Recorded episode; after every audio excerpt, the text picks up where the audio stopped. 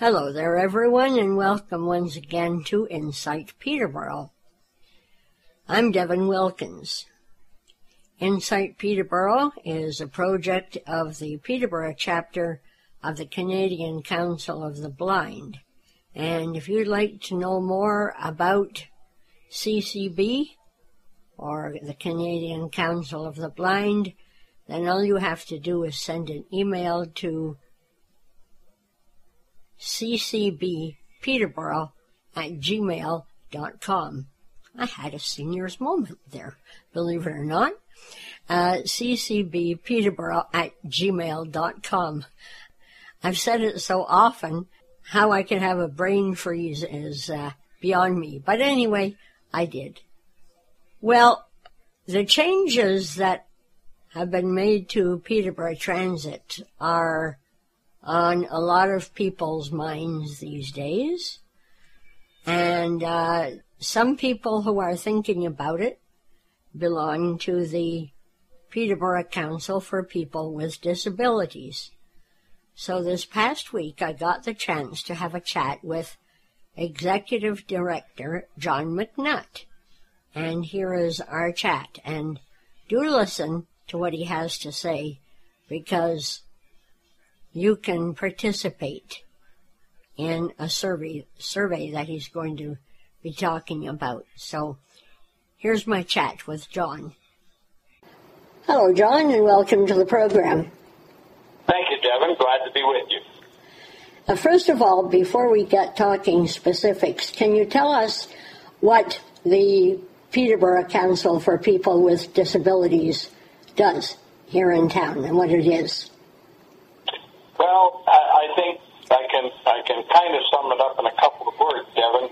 Uh, our role is to advocate uh, on behalf of uh, our, our our people, and and then I think the biggest thing is the education, the education part that we have with the community at large.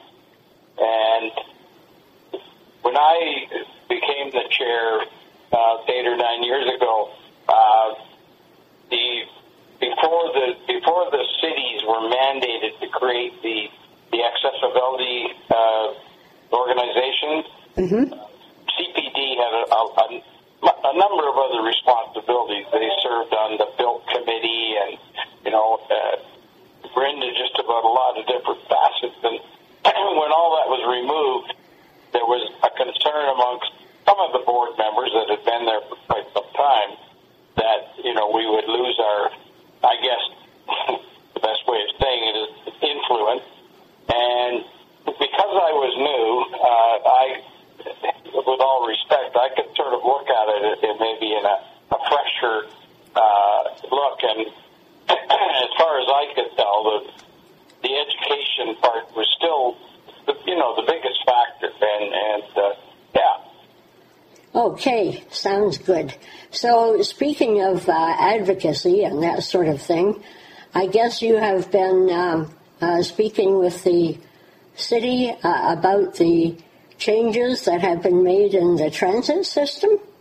Yes. Um, I, am a believer in uh, if, if, you can't be part of the solution, don't be part of the problem. Mm-hmm. And, and I think that uh, sometimes sometimes people in general uh, head to the negative side of things, and too too often to the detriment of, of, of trying to improve the very thing they're concerned about. Yes. Um, that might make some people mad that I said that, but uh, when I contacted Laurie Stratton as the, the new transit person there, and mm-hmm.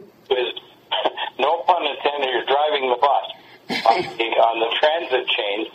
Uh, she, she, when I said to her, look, our job is from from, a, from through the lens of a person with disabilities is to try and share with you um, what we see from our vantage point, and where possible, provide some possible solutions to to whatever the issues are. And I must say that that was met with um, a great deal of interest and a great deal of uh, reaching out. Um, I don't want to get ahead of your questions here, mm-hmm. but we are going to be developing a, an instrument, a, a survey, and Laurie has asked uh, if I would share what the questions are going to be, and they're going to share with us documentation that they're receiving. So, okay. that to me is the way things. That, that that's our best chance of a successful solution. Now, I'm just curious about something. Um, did the con- consultation begin before the new route was put into place or afterwards? well, uh, I have to say afterwards. Uh, and what we what we've heard. Uh, now, I'm going to broaden this out a little bit. What we've heard, certainly since the start of the pandemic, there's been a couple of things that have appeared to be unilaterally put in place. Uh-huh. And the transit being most one of them. Um, and we've been told that there were there were people inside of the city uh, without being and so we know for a fact that, that at least we we believe there there wasn't even consultation with with their own. Uh, AODA, I think it is. I call it the Air Canada Center, the Disability Awareness Committee. Uh, my understanding is there wasn't even consultation there. So, uh, again, not wanting to dwell on that and trying to, to move. We've, we've got somebody's ear now, and um, we also have. Um, I know she won't mind me saying this. We we we've had a friend in Lesley Parnell for some time now, and so it's good to have a voice at the council table. Oh, for sure, you bet. And, and Lesley has, we again, we've shared with Lesley along the way, and she uh, she's a willing uh, advocate for us. Oh, wonderful, good. Uh, now you mentioned. I don't know, you know. Uh, um, the other thing, just broadening it a bit, was uh, uh, even even the and and now fortunately we're, we're being able to do something about it. This this was the the measures put in place for the reopening of, of retail stores and what have you. Uh-huh. And it sort of dawned on us that okay, they've done it, and, and good on the businesses because it's also also cost the money and everything else. But just a quick uh, check in with us, and we could have said, well, when you're doing this try to make sure you do this so you can accommodate everybody. That's right. So we fortunately, uh, again, I'm maybe jumping ahead on you, and I apologize, but we fortunately have got a, a small grant from the Community Foundation, and uh, probably somebody you're familiar with, Jason King, yeah. uh, is is now embarking upon uh, going into businesses, and again, in a, I keep saying, look, we're not here to put barriers up to what you're trying to do. We're here trying to assist so we can say to, uh, you know, our, our audience that, look, so-and-so store is, is very uh, uh, safe and, and, uh, and, and helpful to go into. All right, that sounds good. So you're doing other work as well as the as the transit. I hope the the mall uh, Lansdowne place will soon open up the, the food court because it's hard to eat a sub and drink a pop when if you have to stand up. I wonder, Devin, with the uh, with the announcement, uh, like a, of stage three uh, inside restaurants and that. So I I I know a lot of friends that are, dying to be able to go because the food court becomes also a socialization. Yes. And and uh, so I, I, I wonder, I, I can't imagine why the food court wouldn't be included, and uh, because they also, they're, I mean, they're set up as such that they could, you know, make sure everything is six feet apart and no more than whatever the number is at a table. And, yeah. Yeah. Yeah. So. And uh, 50 people will be allowed to gather now. Yeah. So as long that, as that. That, uh, uh, you know, we're dare I say, we're inching towards some kind of normalcy. Yes. Yeah, that'll be great. Yeah, and I, you know, I mean, Peterborough has has done a pretty darn good job when you just saw Rosana Salvaterra's uh, conference this morning, or I guess it was from yesterday. Uh-huh. I mean, what we over three weeks with no cases. That's and, right. And uh, I mean, somebody said I thought it was cute. Somebody said we didn't flatten the curve, we squashed it.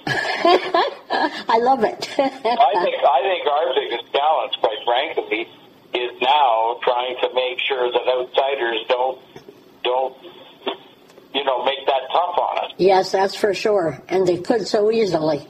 Yeah, yeah. I mean, there's there's pent up. Uh, I, I'm up in uh, I'm up in cottage country. I think you know that, uh, or at least I, I'm up in the Bancroft area. Okay. So I'm in the I'm in the the health unit from uh, Prince Edward County, I think it is, and and masks are are obligatory in all retail uh, places. Oh, yes. Yeah. Yeah. I think they uh, will soon be here, too. Yeah, I would think so, and I, and I think it's largely largely because this area too gets inundated with. I mean, I'm at I'm at a resort here, and of course everybody's from out of town. Yes. So uh, you know they've got to try and make sure that wherever they come from, that they're going to uh, keep us safe as well. That's for sure. Yeah. So when will this survey be uh, ready? I take it it's a survey. Yeah, it is, and, and so here's the timeline, Devin.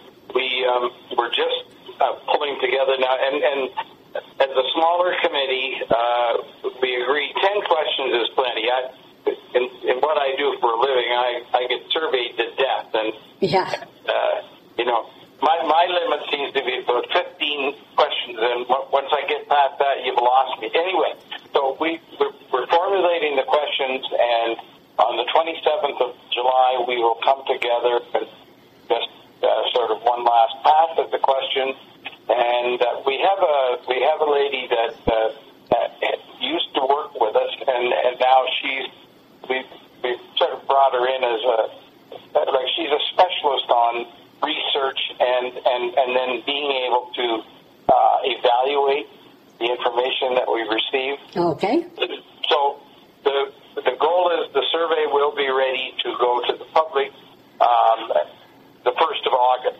Uh-huh. Or take a day or so, and we we plan on running it for at least three weeks, um, and then giving ourselves a, a week or two uh, to uh, you know get the results in and and evaluate them, and then put them into a a readable uh, short report.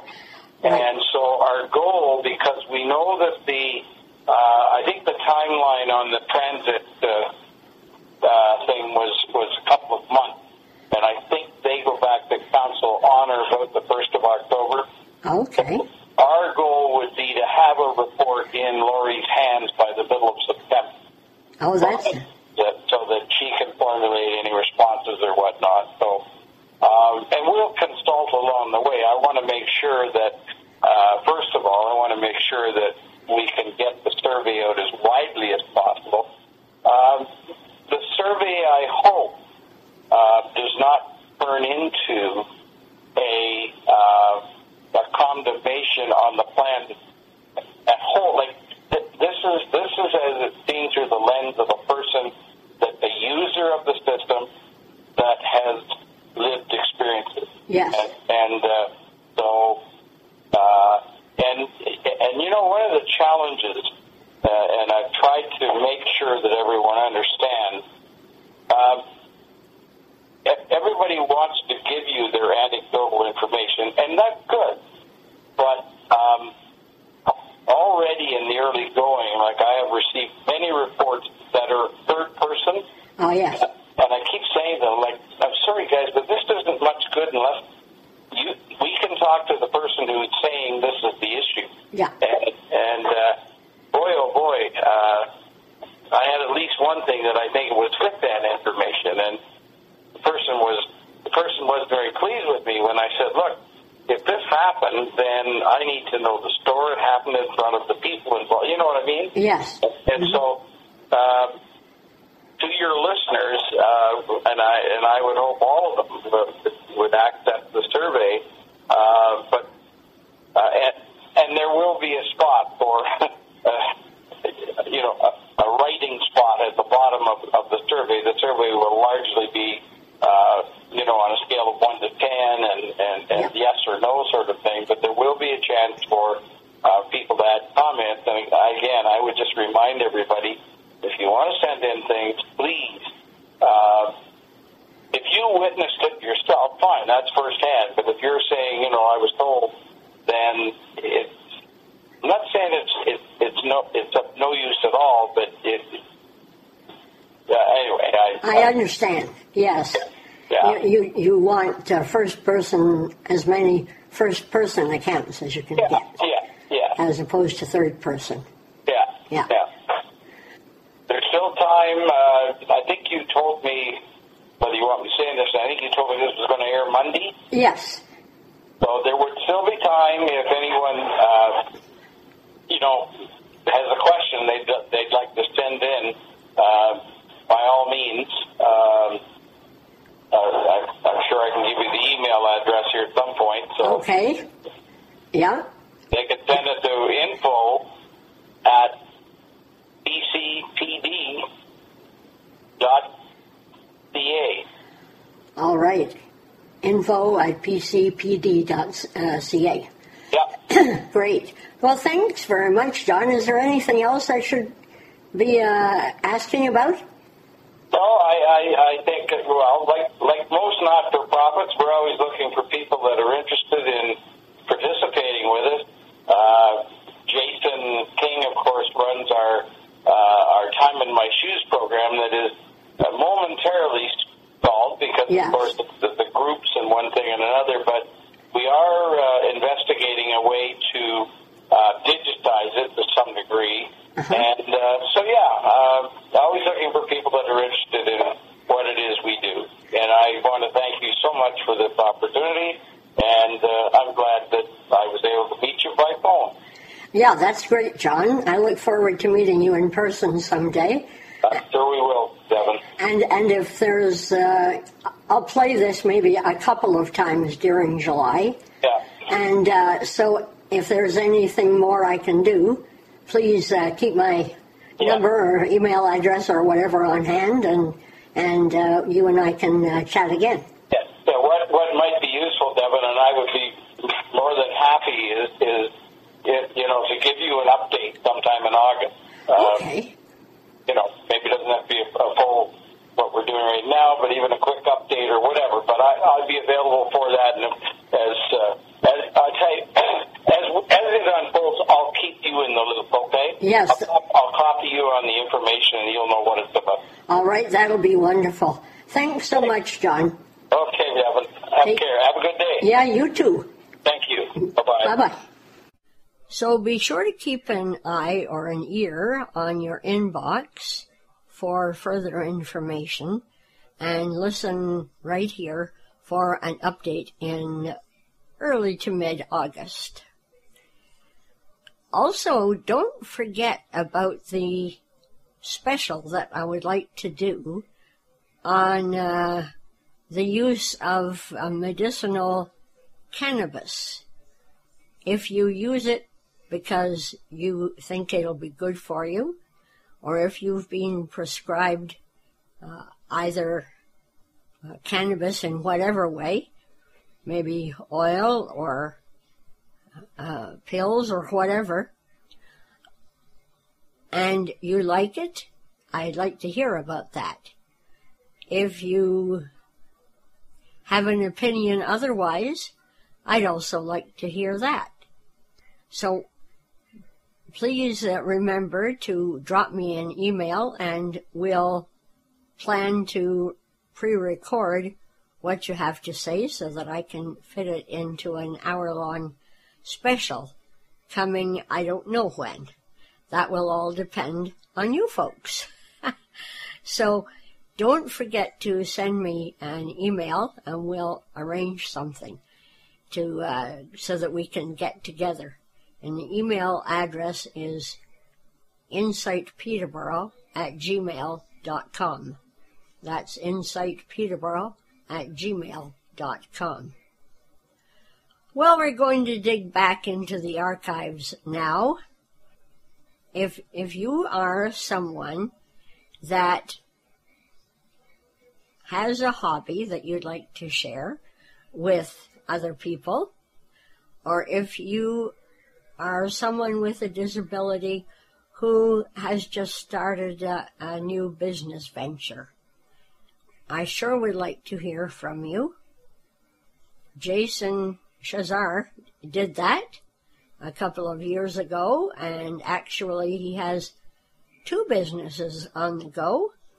And so we're going to hear the interview that our previous co- uh, co-host, Simon Trevoranis, did with Jason Simon recorded it on his phone, and as you'll see, it came out very crisp and clear.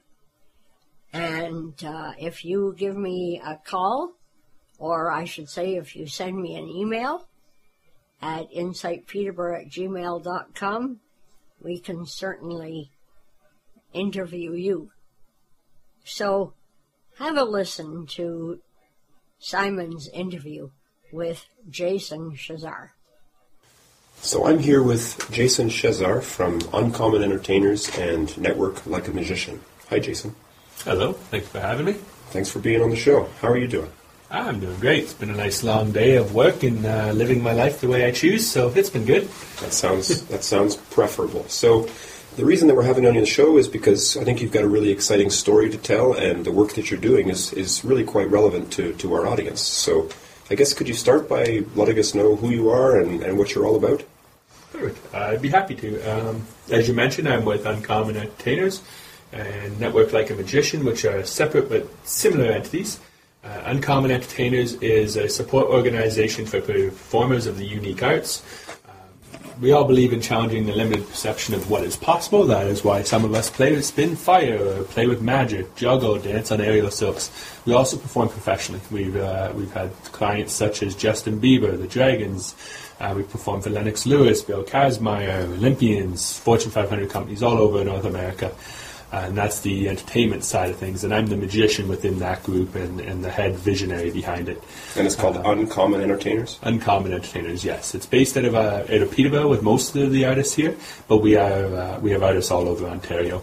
Most of which have some sort of challenge or obstacle, both physically or mentally, in which we've been recognized for in supporting those artists and supporting those individuals in helping to overcome the challenges so that they can go on and live a life uh, of success uh, with the proper income and support that they need to really, really take themselves to the next level. I guess success is somewhat uncommon too, isn't it? yes, it is. very cool, very cool. And and sorry, what was the other thing? I guess network like a magician. Yeah, network like a magician is more corporate training, facilitating, and speaking. Uh, I'm very fortunate. I travel the world, sharing both my personal story about being deaf as a child and using magic to face my fear, uh, as well as to teach networking, uh, championship teams, sales, and a lot of corporate structure. So I have clients uh, anywhere from Fortune 500 companies down to one-on-one individuals. I have been in the last 60 days. I've been in Ireland. Uh, Edmonton and Vegas. I've been paid to go out and travel and, and speak to these different organizations and groups. And so I'm now on average in front of anywhere from a few hundred to a few thousand people every single week. Wow. So, I mean, you strike me as a relatively young person, and you have a, a pretty exciting story. So, I guess, how did you get there? How did the, it just didn't just come about all at once? You mentioned a little bit about it in your, your introduction there, but, but could you elaborate? How did you get here? I'd be happy to. So, uh, as you mentioned, I uh, appreciate your compliment. I'm 34. Uh, and, and, I definitely I stand up on stage and in front of people, and I'm a master magician and, and all this, but it wasn't always that way. Uh, when I was about four years old, maybe you can hear a bit of my accent. It's actually a speech impediment. When I was four, I was diagnosed that I was partially deaf. it was like 85% deaf. Couldn't hear. As a result, I couldn't speak. It was only found because I had a language all of my own. And so at first I was written off as just uh, as classified as special. And so uh, and was told, my parents were told that I was just slow. Uh, and then a couple more years passed and they realized it was actually a hearing impairment, a very simple hearing impairment that could have been solved with tubes. But because it wasn't caught in time, uh, the damage was already done, and I, I couldn't speak English. Tubes as in like fluid or something? Uh, there's a there's so they do a surgery on your ear and they put a, a I, I think of it as a sponge. It's a thing that goes in your ear called a tube, and it sucks up the oil and the um, back the the substance within your ear Oh. that actually blocks your ear and prevents you from being able to hear the wax build up, basically. Oh, okay. And so it was a very simple solution if caught in time properly. It's not something that uh, kids face too many times nowadays because they get tested for it regularly, but back then it happened all the time. And so as a result of not catching it, it took 12 surgeries and a decade of speech therapy just so I could start speaking English. A decade of speech therapy. I went to Five Counties Children's Center uh, for a number of years. I had an in, I had a therapist in my school and had uh, support all through high school uh, because of my because of my learning disability as a result of the speech speech impairment. That was no small task. That's a lot of work. Like, Oh yeah. Well, when I was 17, I used to hide. Uh, I, I, one of my favorite things when I was that age was I successfully stayed out of every social activity. I stayed out of the yearbook.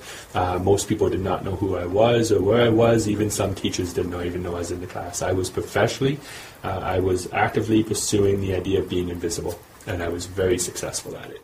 And that was my magic Goal. by itself. Yeah, that was my goal all through high school. Wow. So, are you a late bloomer, or did you were the seeds of your of your magic started early in life? Like how did how did that come about? It's a passion, obviously. Very much so. Uh, it changed my life. In my opinion, magic saved my life. Uh, it came because my parents. So even though that I, I mentioned the one side of me, the shy, anxious, social, socially challenged individual who couldn't be around more than two people, uh, my parents at a young age saw that I loved magic. And so at about five years old, they invited a magician to come to my birthday, and I was too scared to even go in front of, like, be at my own birthday party. I was hiding. And uh, the magician got me to get up in front of people, and he made me float. And I, I got scared. I ran away. He's like, "That's okay. Just close your eyes." And got me up. And so my mom tells me the story about how the first time she saw it, and she had tears in her eyes, and I was all excited because I was floating in front of everybody. What my parents saw was me in front of people. And so from that day forward, they always encouraged magic. I watched YTV, learned tricks from magicians on TV, went to the library and got books, and they bought me magic kits all the time. When I was 12, they hired that very same magician to teach me. So even though I was this socially shy and anxious boy behind the scenes, on weekends I would go work with a magician behind the scenes, taking care of the bird and the bunny and practicing magic and being taught one on one. It took me four years before I ever got on a stage, but I spent four years behind the scenes practicing up in my room and, and honing my skills. So when I was 16, I started performing on stage. When I was 17, late into my 17th, almost 18th birthday, uh, I woke up. It was in November. I, I absolutely hated life. Hated it. I was. I had no friends. I didn't socialize with anybody. I just stayed up in my room and practiced magic. And I got fed up, and I said, "Enough is enough." And I realized, I started asking myself questions to help compensate for some of the other thoughts I was thinking at that time. And so I uh, decided I would go get a close-up magician to teach me close-up magic. Because at this point I'd learned stage silent done to music. I never spoke on stage. I learned close-up magic, and then I thought of an individual who I knew at a young age who could help me. And so I went and asked for help. And so he invited me out, and by association, he was very social, very gifted in the gab. I asked for the help. I tried to run away when he said yes. He wouldn't let me run away and insisted and held, basically, you know, fig- uh, imaginatively having someone's hand on your shoulder, holding you there, going, no, no, no, you asked for help, let's go. And so I uh, sucked it up and I went. And over the next couple of years, I uh, built up a bit of confidence socializing with people by showing magic tricks, and he was like my first promoter. And so I would show tricks. I wouldn't speak, I wouldn't talk, I wouldn't look up, but I'd show magic. And I slowly built my confidence up that way. All right. With, without trying to go too in, in depth on something that might be a sensitive topic, I'm really curious. I mean, you're telling me that 17 years old is when things started to really. You got on stage and you started to, to do things. That's the end of high school, I guess. So It was. your so your entire schooling uh, was you trying to be invisible. Yes. It, literally, it was the day after I graduated that my life changed. How, how much of a of a factor was the hearing impairment and the speech impediment Uh, I would say in say trying to be invisible? I guess. I would say it was the so I don't think when I think of myself I don't think I had a disability I don't think I had a challenge I think I had life and that was just my obstacle in life and it's one of many if I was the if I wanted to have a oh, look at me, here's all the things that uh, reasons why I should fail in life. I have at least 15 stories that pop into my head from my mom having a stroke at 12, my, et cetera, et cetera, et et cetera. cetera, et cetera. Um, yeah, we won't go into those. But how I look at it is, is um, the influence. I'd say what held me back wasn't the challenge of hearing or lack of hearing. It wasn't the speech impediment. It wasn't the ability that I couldn't. No one could understand me until I was like 10 years old, 11 years old. None of that was a factor. What was a factor was my mindset. In my head, I had this self-limiting belief. I believed people when they said I was slow. I believed people when they said I can't do that. I believed them when they said I'm not good enough or you're whatever. We all have one. I'm not pretty enough. I'm too fat. I'm too skinny. I'm not smart enough. I'm too. We all have one. And so it was 17 that I literally I sat up in bed and I realized this is not right. I'm scared. I'm terrified. And I started listing off all the things I was terrified of, and I decided that day it was a it was a cold November. I sat up in bed and I said, "Enough is enough. I'm getting past this." And so from that day forward, everything I did was to to be the new me, to be the me I choose to be, not the me everybody says I would be. Wow, that's that's a great story, I guess, and that's something that, that you've shared with people. This Yes. this is a rather inspirational trajectory, and I, I, I guess that there's other people out there that would that would love to hear that story. You've had a chance to, to share your story, I understand. Yes, uh, as uh, I'm a kinsman, I, I'm a part of a bunch of organizations and associations. Char- children's things are what I get involved with the most. Um, but as a kinsman, just like when I got helped at a young age of 17, when I was 25, I started. Uh, I'm an electrician by trade, and I left the trade to do my passion of magic. I wanted to make my living being a magician, and so I joined joined a bunch of organizations, and I started networking using magic again as my safety blanket to go out and socialize and I met an individual at Kinsman who heard the truth. See, up until that point, if you said where are you're from, I said where do you think. If you said Zimbabwe, I went, yeah, how'd you know? And quickly Googled where that was, and uh, because I was too scared to tell the truth. If I said it's a, if someone said what's what's your accent, and I said it's a speech impediment, my first response that I got from them was, oh, I'm so sorry, and they felt embarrassed that they asked that question. And it didn't bother me. It's it's who I am. It doesn't bother me. I have a speech impediment. What do do? Uh, it's barely there now, but back then it was still strong. But I had another friend who came out of the woodworks, just like my McLaren did back when I was 17, who decided I was going to overcome this fear. And so he signed me up for the speech competition for the Kinsman Oh, and told me that when the day I showed up, he was a Toastmaster because I was also a Toastmaster trying to work on my my ability to this, speak. are we talking about Dave right now? Dave, na- he was National Vice President Dave Watson of uh, of the Kinsman Club. Yes, he He's a great guy, folks. He's a great guy. I'm also a kinsman, so that's how I know Jason. But it's a yeah. Phenomenal group, phenomenal organization. But I, I remember I walked in. He's like, "So I hear this," and he told me the story. And he's like, "Is this true?" I'm like, "Yeah." He's like, "Great, I signed up for the speaking competition." I say, "What?" He's like, "Yeah, and you're going to tell your story."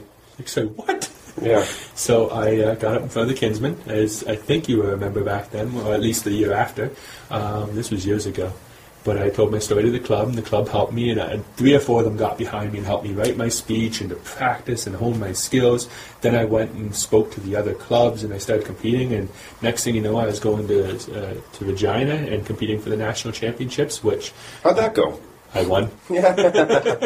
I'm actually a national speaking champion. Who, who knew? And if you had have went and told 15 year old Jason that, I would have laughed in his face. Yeah. Actually, I wouldn't have said anything. I would have turned around and walked away. I don't know this guy. Yeah. no, not chance. Walked away. That's fantastic. Yeah. So, so magic. I guess when did you make the decision to switch from electrician to magic? Oh, I've always known. Uh, as soon as 17. So I've changed my life three or four times in my life. Uh, I changed at 17. I changed it at 25, and I changed again at 30. Uh, so at 17, when I when I decided to use magic, when I finished school, I knew I needed a job, and so I went to electrical at 18 in order to fund. And I picked electrical because it was a construction trade, it was seasonal, and most of the time you have winters off, which was the prime season for magic. So electrical Oh. was my backup plan to my dream. Man with a plan. Oh, I've every single day I've got a plan, and I follow it right from beginning to end or adapt along the way. And so when I was 24, I uh, I got my license. I, I actually got my license in that because remember I took a lot of time off to do my magic. I did not work a full year. It was always seasonal, and I picked and chose my jobs based on the seasons in my industry. And so it took me about just shy of six years to get a, a five year license. At 24, I got my license. The day I got my license, I quit. I left the trade and, and went and did my own thing and went to what I call J University. And that is when I went and found marketing directors, uh, accountants, um, branding experts, and found individuals who have done what they wanted to do in their field of interest. And I went and volunteered my time and joined their organization or joined the charity or just straight up asked for help. And I would spend days, weeks, months, some of them I spent years with working for free, just shadowing them, just learning from them. What are the what are the skills I need for business to succeed in life? If someone had balance in life, I would go spend time with them and learn how to do it. If there was a family man who could juggle both raising their kids but still going to work nine to five and actually stay within a nine to five hours while running their own business, that's that's unheard of in an entrepreneurial world. I'd go learn from him marketing. Uh, Warren, uh, Zebon Signs, I needed to learn signage. He's another kinsman. So I made a bit of a trade with him, and I helped him do his signage at no cost. And being an electrician, that was a valuable asset for him. In exchange, to learn the science and the psychology behind signage. You never would have guessed that the colors all play a principal in distance, etc., etc. So that's how I gained my skills. And then I uh, and I Listening to experts. Yeah, yeah. I, I often ask my question myself the question: If I get stuck on anything, I have so many mentors in my life, both past and present. Right now, I have seven. Um, if I get stuck on anything, I just ask myself, "What would so and so do?" Mm-hmm. And it gives me a whole other perspective. I can't count how many times I've been in dealing with signage and thought, "What would Warren do in this situation?" Oh, he would probably suggest I do this. Great, that's a great idea. I never thought of that myself. All because of the advice he's answered me in the past. Now, my most uh, prominent mentor is a guy by the name of Blair Singer, and he's the reason why my life changed again when I was 30. Like, it's just, it, it's changed one after another, and it's always based on, well, what do I want next in life? I've achieved this, what's next? And then I set out my plan and look for my mentors and put it into action. That's fantastic, fantastic. So deferring to experts, I'm interested to just kind of uh, explore that concept for a 2nd Ten thousand hours is that a thing? Are you familiar with uh, an expert? Is somebody who has ten thousand hours of experience in something? Do you have ten thousand hours of magic experience? yeah, Four hours a day, every day of the week for the last 22 years, pretty close. yeah. No, and, and that's kind of what I'm getting at. Is is it didn't happen by accident? You've got a lifetime of experience and, and dedication to something. Uh, do you have any takeaways for somebody who might be in a similar situation and at a young age that might have something? It may not be magic, but it might be something. I guess general takeaway for, for anybody out there who's got an idea or got a, got a, a dream. Easy. That that you said it may not be magic, but I I respectfully disagree because I think we each have a piece of magic in us. You have something you can do better than anybody else. I have met hundreds of thousands of people out in this world, both speaking, facilitating, or performing, and every single person I've met has has an ability, a skill, a tool, some way of looking at something, or a way of thinking that makes them special in their own way. And if you and if you don't know what it is, give me a call. I'd be happy to have a conversation with you and help point it out for you. Um, but if you can figure out what your magic tool is, what it is that's so special about you that you can do better than anybody you know, your friends, your family, your colleagues, and you leverage off that, you can help exponentially explode your results. All you have to do is one, underst- be willing to look at yourself with an open mind and an open set of eyes to really see yourself for who you really are, not for that self-sabotaging thoughts and past voices from other people say you are. Don't listen to that. Look at yourself openly and honestly, and then take that and ask yourself, how can you use that? How can you help yourself? Because all you have to do is be good at one thing in this world. If you can be good at one thing, you can help get what you want by leveraging off of it. That, that fits so well into what this show is all about and focusing on ability and, and you know knowing what you can do and, and let's worry about that and, and build off of that and that's that's a that's a great comment. So I guess you are an expert in magic and that means that when it comes to something about the performance art of magic that you're very prepared to deal with new and exciting challenges. However, I, I think it's interesting to, to segue into uh, there, there was a show that you that you had a chance to do recently, and uh, there were some unique challenges presented there. You must be referring to uh, the when I was invited by uh, Jason King to come to the CPD event. The Council for Persons with Disabilities uh, Yes. event, yeah, and and uh, I guess for the most part, what kind of mediums does does your craft uh, employ? Well, uh, my show is very visual. I use some auditorial because I tie my stories and I tie my lessons into it through speech. And sometimes it can be hands-on because I'll get you to hold an object or, or, or handle it in some kind.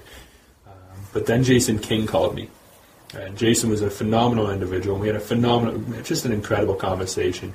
Uh, I remember he, he put a huge smile on my face. He goes, "I love magic," and I go, "Great. Well, you're going to love this show, especially when you see it."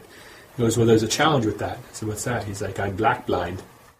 And that was the first time I'd heard that term. I, I knew what blind was, but I'd never heard black blind. So he explained to me the difference between being partially blind and being black blind. And for him, that means like he can't see anything.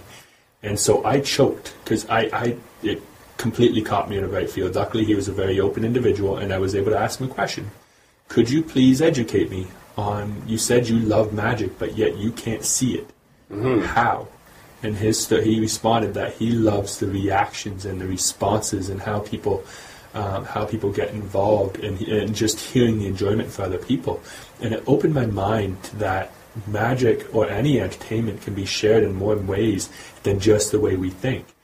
And so he challenged me to come and do a show for individuals of varying, uh, varying challenges and obstacles in life, from whether a visual challenge, physical, uh, or, or even some mental challenges of different kinds. hearing everything. Every, Yeah. There was a, a pretty representative group of folks there, and and I did get a chance to see that show. But I'm really curious. Uh, was there anything that you that you did to prepare? Was there anything that you modified in advance? I understand there were some things that happened on the fly. Let's get to that after. But I'm curious about what you did to your to your regular routine beforehand. Well, uh, first off, I went and listened to your presentation on being inclusive, which is the it was the cogwheel of my success. Because if I never heard of, if I never listened to your presentation on, on what inclusive means and how to apply inclusive to life and to everyday objects so that it's adaptable and usable by everybody, I ne- I would have been in a lot of trouble. So first thing I did is I started asking myself, how do I get people to experience the magic in their hands through touch, sound, smell, and sight, and try to capitalize on all of them at all times. And if I can't capitalize on with one effect, if I can only capitalize on visual with one, well, then one of them has to cater to uh, those who can only hear but can't see, and another one has to be able to cater to those who can see but can't hear. And so I started altering my props. So, for example, I have a mind reading effect that it uses chips that are colored. So I took an elastic band, and on the colored chip that has a one on it, I put one elastic band. The one with two on it, put two elastic bands. Three, three elastic bands. Four, four. And I spaced them apart so you could feel them.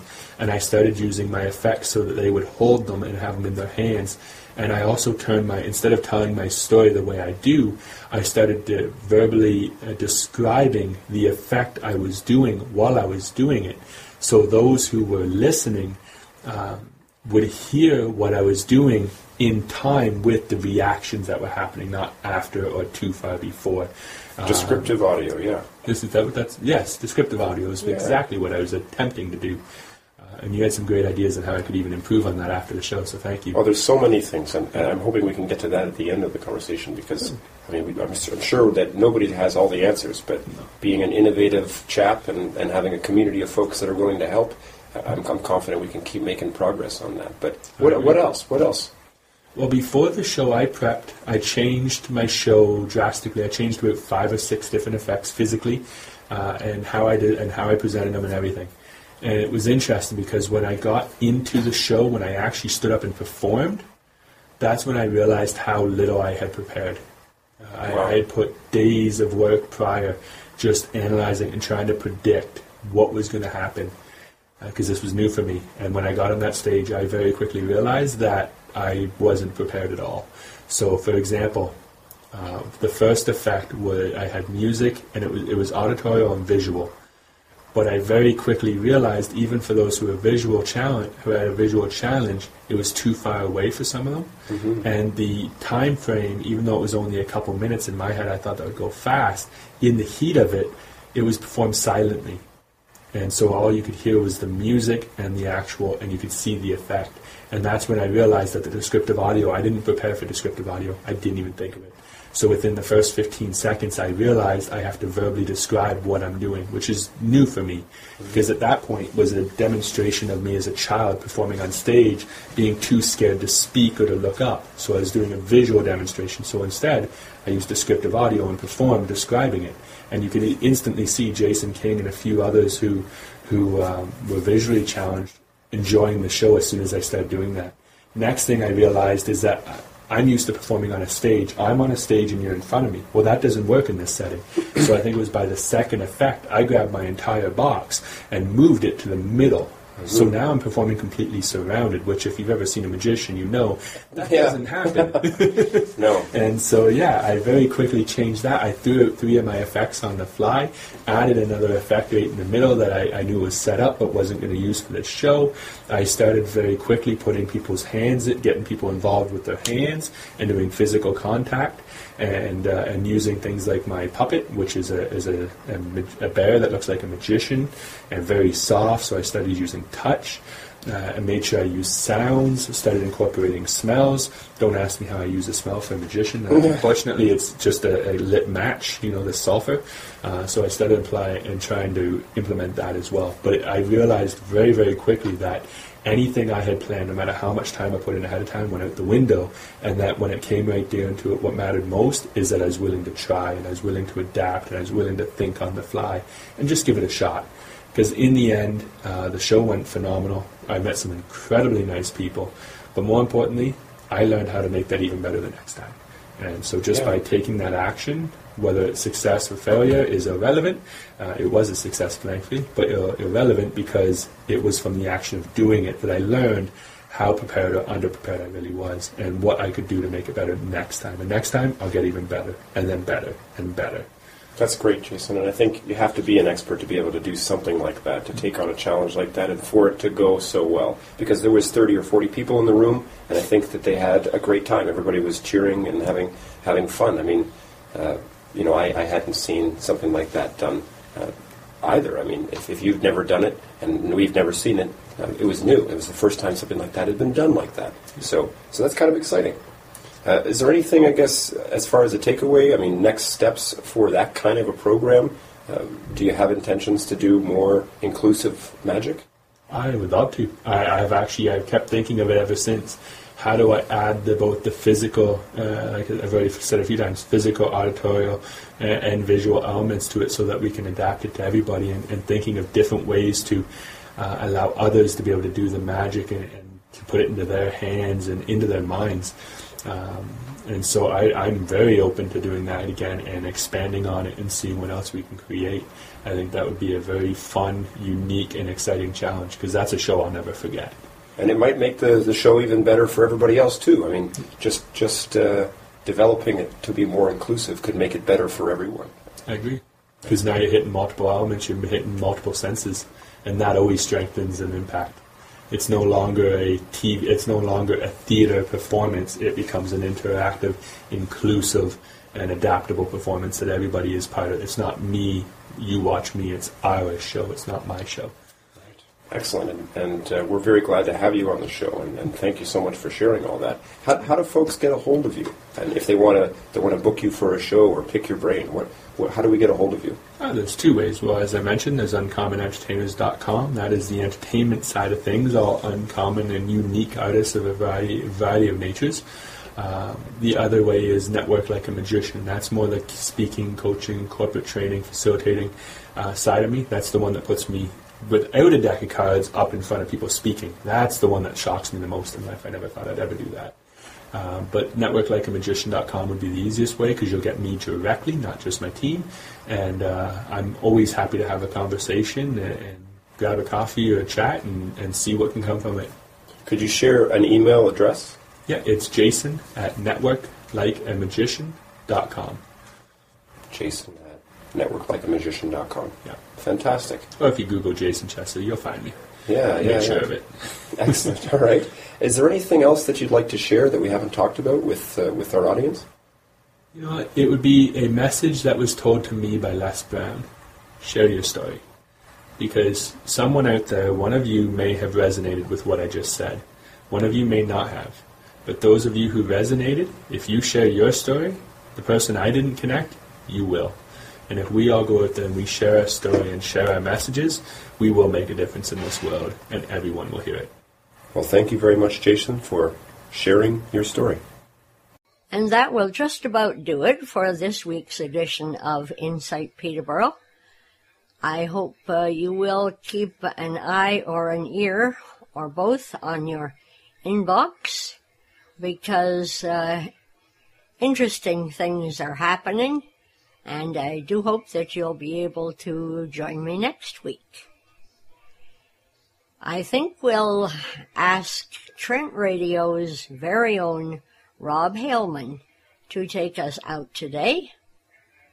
Uh, he's uh, going to be singing one of his own compositions called Riding a Moonbeam.